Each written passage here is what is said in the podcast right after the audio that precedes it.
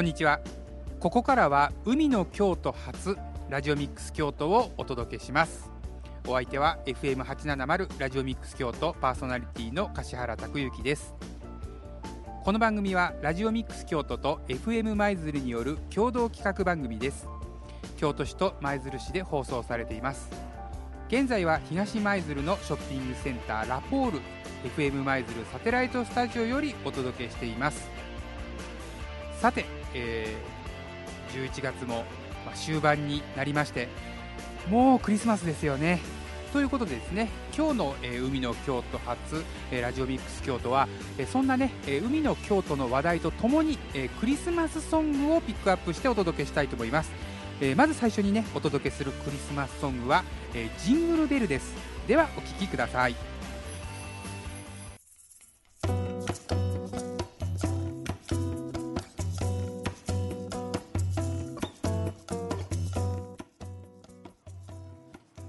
柏原拓之がお届けするラジオミックス京都。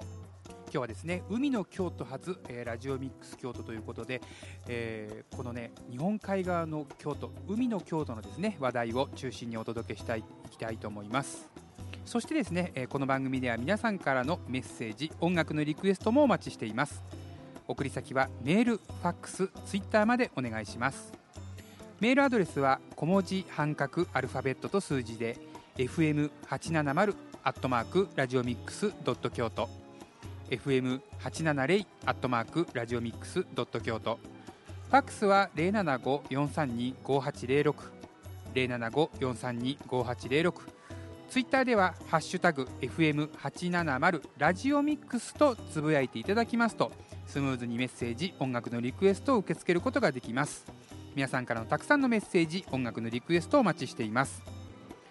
さてオープニングにお届けした音楽は、えー、ジングルベルということでね、えー、今まさに、えー、クリスマスシーズン真っ只中ということでね、えこのジングルベルね音楽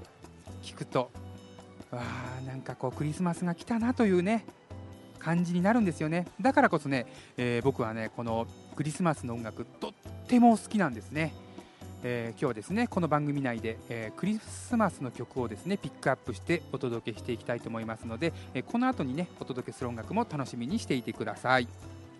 ではまず最初の話題をお届けしていきたいと思います。今日のね海の京都初ラジオミックス京都ね、え海の京都ということでねどんな話題を取り上げようかなといろいろ考えました。そして今日のねまず最初の話題は食です。やっぱり食。ね あの僕にとってね、えー、この食べること。食はねもう本当に切っても切り離せない。そしてね一番大好きなことでもあるんですけども今日はねあの東舞鶴から来てるんですね東舞鶴でですね、えー、この、えー、ラポールショッピングセンターのサテライトスタジオから、えー、お届けしていまして先ほどねこのねラポールのですね、えショッピングセンターっていうんですかねなんかいろいろとこうね散策したらですねやっぱり美味しそうなものたくさん売ってるんですよね。えー、地域の特産品からそして甘いものうんもうねどれもどれもどれもこれも食べたいって感じなんだけども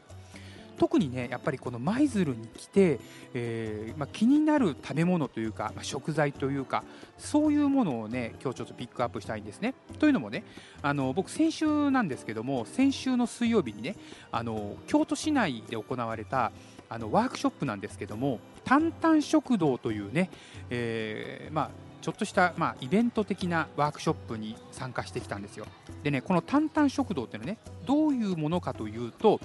えー、このタンタンのタンはですね丹波そして丹後の、えー、まあ頭文字を2つ取ってタンタンなわけなんですね。そんなタンタン食堂と名付けられていましてあのこのね、えー、海の京都、まあ、このね、えー、海の京都、まあ、舞鶴綾部福知山、ね、そして宮津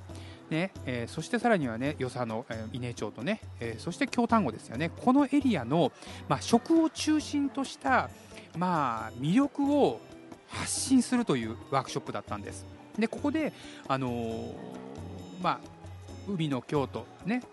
のこう料理お料理を、まあ、いただきながらそのお話ねその魅力だったりとかあの人々の何て言うんですかね生き方だったりとか営みについて、まあ、説明を受けたんですよね。今はですねこの海の京都に U ターンだったり I ターンだったりですねそういう形でこの海の京都に移住してくる方も多いようなんですよね。U ターンっていうのはもともとこちらの海の京都出身の方が、えー、都市に仕事に出てで少し経ってから、えー、改めてまたこの地元に戻ってくる戻ってきて仕事をして、まあ、移住というんですかねまた再びこちらで住み始めることを U ターン I ターンっていうのは、えー、地方出身、ね、このエリアじゃない人が、えー、このエリアで働きたいと思って、えー、このエリアに就職して、えこのエリアで移住するということが、まあ、I ターンということなんですけどもそのような方たちのですね、まあ、体験談だったりとかなぜこのエリアに、え来て仕事をして生活をしているのかというお話を伺いました。でその中で一つのテーマとしてあるのがこの舞鶴の、まあ、舞鶴海の京都の食なんですよね。で特に今日伝えたいのが万願寺甘党これはね僕はこの FM 舞鶴そしてラジオミックス京都とね番組を行わせていただいている中で、え FM 舞鶴のパーソナリティ、えドリーム花見さんからね紹介を受けて、えー、この万願寺甘党というものが舞鶴にはあって特産品としてあってとっても美味しいんだというね紹介を受けたんですよ。でそこでね僕も実際に、えー、この万願寺甘党をね、えー、食べる機会がありまして食べてみたんですけどももうね最高なんですよ。万願寺甘党っていうのはこれね今日この番組で一番のポイントなんですけどあの万願寺唐辛子の、まあ、一種なんですけども一種と言い方がいいかわからないんですけどもねあのこの JA2 の国のブランド品ブランド名なんですよね万願寺唐辛子のブランド名が万願寺甘党ということなんですよ。ということでこの、えー、JA2 の国が、えー、指定したというか認めたものではないと万願寺甘党というブランド名がつかないんですよ JA2 の国がね。でそれはどういうものかというとこの万願寺唐辛子というのはこう何本かに1本まあ、この地域ではね当たりというそうなんですけどもあの唐辛子なんでやっぱりめちゃめちゃ辛いものがあるわけなんですよね。でその辛いものが一切ないもの。これはね品種改良だったりとかさまざ、まなねこれはねあの情報としてはなんかこうなんていうのかな発信されないようなことらしいんですけどもこう、ね、企業秘密っていうんですかね。で、まあ、そのようなことから絶対に辛くない万願寺唐辛子を集めて、まあ、品種改良して JA2 の国がこう、まあ、あの指定したブランド品のことを万願寺甘党というんですね。これが本当に美味しい。僕のね一番おすすめする食べ方はですね、えー、万願寺甘党を丸焼きにすることです。オーブントースターでねえー、まあ、直接火で、まあこうね、フライパンで焼くこともできるんですけどもやっぱりまんべんなく綺麗に焼くにはオーブントースターがもってこいなんですよね。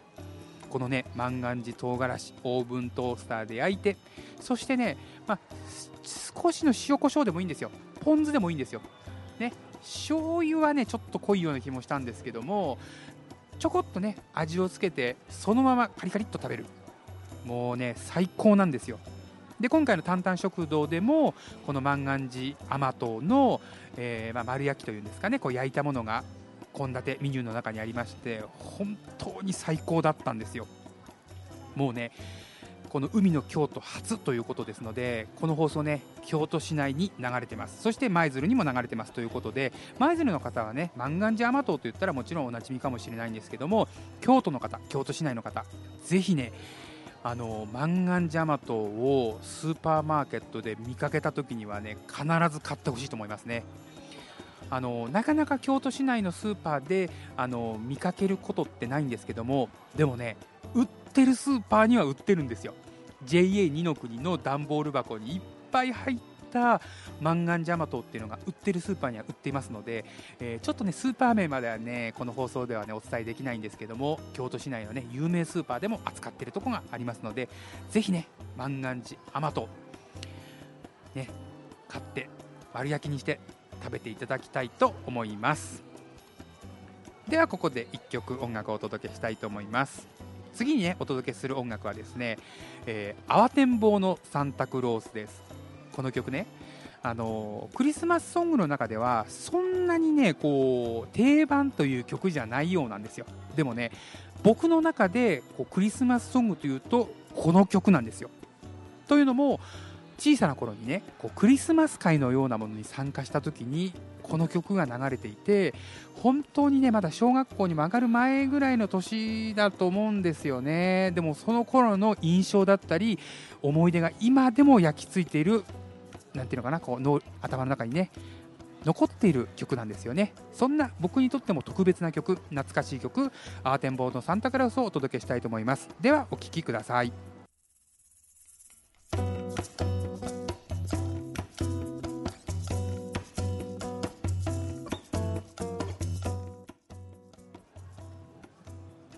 柏原拓之がお届けする海の京都発ラジオミックス京都です。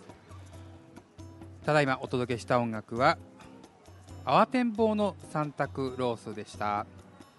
いやこの曲ね聴くと本当に懐かしいんですよね。小さな頃の記憶がねこう蘇ってきます。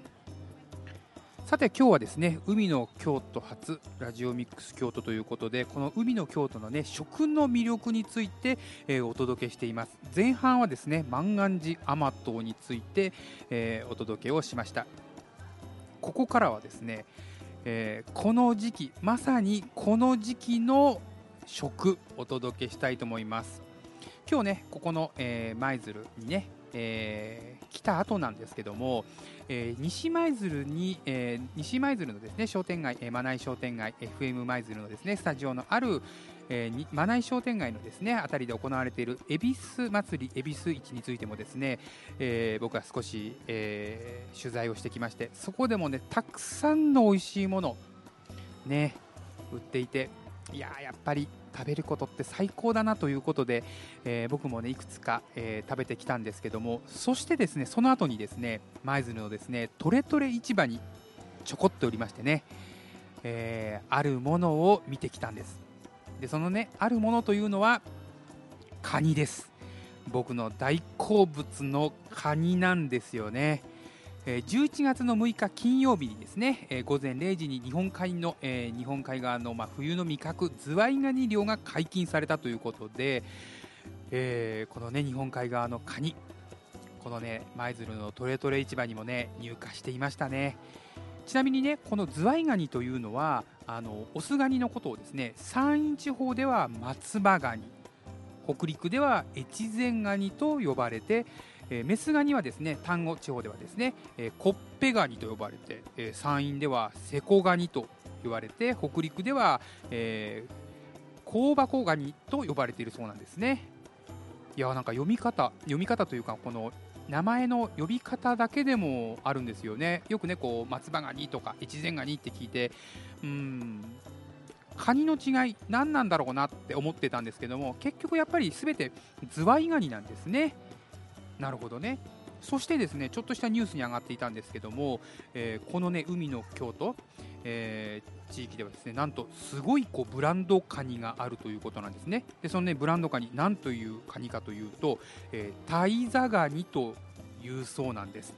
このねタイザっていうのはね、えー漢字としては「間」という字を書いて「えー、人」と書くんですけど、まあ、人間の反対ですよね、えー、一瞬ね人間ガニとね僕読み間違えたんですけども「えー、タイザガニ」と言います。間という字に人と書いてタイザガニと言いましてこれはね京丹後市の、え、地名だそうで、えー、タイザ港というね港もあるようなんですけどもそんなねブランドガニタイザガニというのが、えー、この地域ではとってもね有名だそうなんですよね。うーん。すごいですよね、なんかね、ちょっとこう、事前情報ではね、こう、何匹で何十万円なんていうね、競りの値段がついたなんて話も聞いて、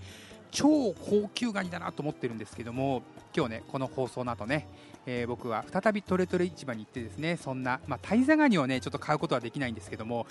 松葉ガニ、ま、松葉ガニじゃないですね、この、まあ、えー、ズワイガニですよね。えーまあ、山陰で松葉ガニということはこの地域で松葉ガニと呼ぶのかな？山陰って言えば山陰ですもんね、ここもね。うんということで、そんなね、えー、ズワイガニをね、今日は買って帰りたいと思いますね。ちなみにね、えー、このカニのカニ漁の創業っていうのは11月の6日から来年、まあ、2017年度の3月15日頃までということなんですよね。あのちなみにねこのオスガニの方は、まあ、3月まで、まあ、創業するということなんですけども、まあ、メスガニの方はねあの資源保護のためにですね、えー、京都府も兵庫県ともに年内いっぱいで、えー、創業を終了するということなんですよね。ということでね食べるならオスガニメスガニともですね、えー、前半の、まあ、11月の後半までがおすすめということなんですよ。というのもあの11月の、ねえ、後半までだとこう海がまだまだ穏やかということで、まあ、しけとかね、えー、今後12月に入ってからだとあるそうなので、えー、11月中であれば、えーまあ、量が落ち着いていてそのため、まあ、値段も落ち着いているということなんですよね。ということは今日はもうベストチャンスなんですよね、僕ね、もう絶対買って帰らなければならないと思ってるんですけども、そんなね、えー、ズワイガニの話題をお届けしました。では次の食紹介したいと思いますね、えー、マンガンジャマトそしてズワイガニ。ね次の食の話題はですねやっぱりこの舞鶴に来て僕がね一番最初に食べたこの舞鶴の、えー、まあ、名産特産品っていうのはね、えー、かまぼこなんですよ。まずこの舞鶴に、あの初めて来たっていうのは数年前にね観光で来たんですけどもこの FM 舞鶴さんが、えー、開局をして、えー、その開局のセレモニーにちょこっと僕遊びに来たんですね。でその時に最初に食べたもの買ったものがかまぼこだったんですよ。あの舞鶴のねかまぼこっていうのは本当にプリプリしてもうめちゃめちゃ美味しいんですよこれはねあの舞鶴に来るたびに必ず僕は買って帰っているものなんですね。まあ、お値段もお手頃ですし、まあ、お土産としても買いやすいということでねでそんなね、えー、かまぼこなんですけどもこれはね舞、あの鶴市の、えー、まあ、観光のね、えー、観光案内のホームページを見ていただけると、え案内されているんですけども、あのこの舞鶴ではねかまぼこ作りの体験ができるんですよ。これもねおすすめ。めちゃめちゃおすすめです。あのー、何日前かに、まあ、事前申し込みが必要だったりするんですけどもそしてねあとね、まあ、最低人数ね、えー、これだけの人数がいないとできませんよなんていうちょっとした、ね、制約もあるんですけども僕はね、あの、初めて来た時は1人だったので、まあ、1人でできませんかということを事前に申し込んだところ団体さんがねたまたまいたのでその団体さんに、まあ、紛れてっていうんですかね一緒に、え混ぜていただいてそのかまぼこ作り体験をしました。これは本当にいい経験できます。もちろんね魚のすり身にするところから始めるんです。ですり身にして、えー、かまぼこの板の上に乗せて、えー、まあ、茹でるというんですかね。でそれもねやっぱり僕欲張りなんで、えー、ちょっとこう板にねたくさん乗せたらですねこれだとうまく茹でることができないよというねことをちょっと言われましてやっぱりこのねかまぼこの大きさっていうのはねある程度やっぱりあるんですよね。この、まあ、制約というか。よくねこう市販のかまぼこを見るとねなんかこのかまぼこ薄いなとかねもうちょっとかまぼこの部分がこう大きくないかなとかよく思うんですけどやっぱりその大きさには意味があるということでそんなね体験できるこのかまぼこ作りもおすすめです。そして今日最後にお届けする、えー、この舞鶴海の京都の食ね最後にお届けするのはですね平屋ミルクです。これはですね、えー、舞鶴ねこの FM 舞鶴さんに来させていただいて FM 舞鶴のですね局長であります中西さんの方から紹介を受けてですねその後もうハマってハマってですねもう日頃ですねこの FM 舞鶴に来させていただいた時にはまあ、必ず買って帰る、ね、かまぼこ買って平屋ミルクを買って帰るのが僕の、まあ、日頃日頃っていうんですかねこの舞鶴に来た時の、まあ、定番なんですけども。でもねこの平屋ミルクというのはあの京丹後市のですね、えー、まあ、地元の、まあえー、乳業、まあえー、このミルクですよね牛乳を作ってる会社のものなんですけども何かねこの牛乳が通の牛乳市販の牛乳、まあ、このね平屋ミルクさんも市販なんですけどもあのコクが違うんですよね。濃い濃いんじゃないんだよな。きっとコクが違うと思うんですけどもこれがねもう美味しくて美味しくて。もう僕はねあのこの舞鶴、ね、海の京都に来た時以外もこのミルクが飲みたくて飲みたくてしょうがない。もうね衝動に駆られてあの今お取り寄せってあるじゃないですか。だからねお取り寄せで取り寄せてしまおうかななんてことを思ったんですよ。でこの、まあ、平屋ミルクですね、えー、平林乳業さんというんですけども、えー、問い合わせをしたんですよ。あのどういう形で、えー、まあお取り寄せできますかということをお話伺ったらですねなんと京都市内でも購入することができるそうなんですよ。であの扱っている、ね、スーパーマーケットっていうんですかねお店は本当に少なくてですね京都市内では唯一紹介を受けたところがですね、えー、イオンモールですよね。イオンモールの五条店。以前はね花なんていう名前もついていましたけどもイオンモールの五条店ではねイオンモールの五条店のスーパーマーケットですよね。ではこの、えー、平屋ミルクね、平林乳業さんの平屋ミルクを扱っているということなんですよ。これ、ね、このラジオを今聞いていただいている、ね、リスナーの皆さん本当におすすめです。これはね今日はもう本当に一番伝えたいことかもしれないっていうぐらいなんですけどもこの平屋ミルク本当におすすめです、えー、牛乳以外にもコーヒー牛乳だったりとかちょっとりんご風味のものだったりとか、えー、ヨーグルトですよね。ヨーグルト、えー、いわゆる固形のヨーグルトもあれば飲むヨーグルトもあります。とってもたくさんのねラインナップあっておすすめですのでぜひこの、えー、海の京都初の、まあ、グルメですよねある意味ね、えー、名物。えー、皆さんねぜひ口にしていただきたいと思います。さて気づけばですねこの海の京都発ラジオミックス京都もですねお別れの時間となりました。30分はね本当にあっという間ですね。今日はですね、えー、クリスマスが近いということもあってですねクリスマスの曲ピックアップしてお届けしております、えー、最後にねお届けする音楽はソリスベリをお届けしたいと思います。これはね、えー、アンダーソンという作曲家の、えー、名曲ですよね。世界中で聴かれているクリスマスの曲です。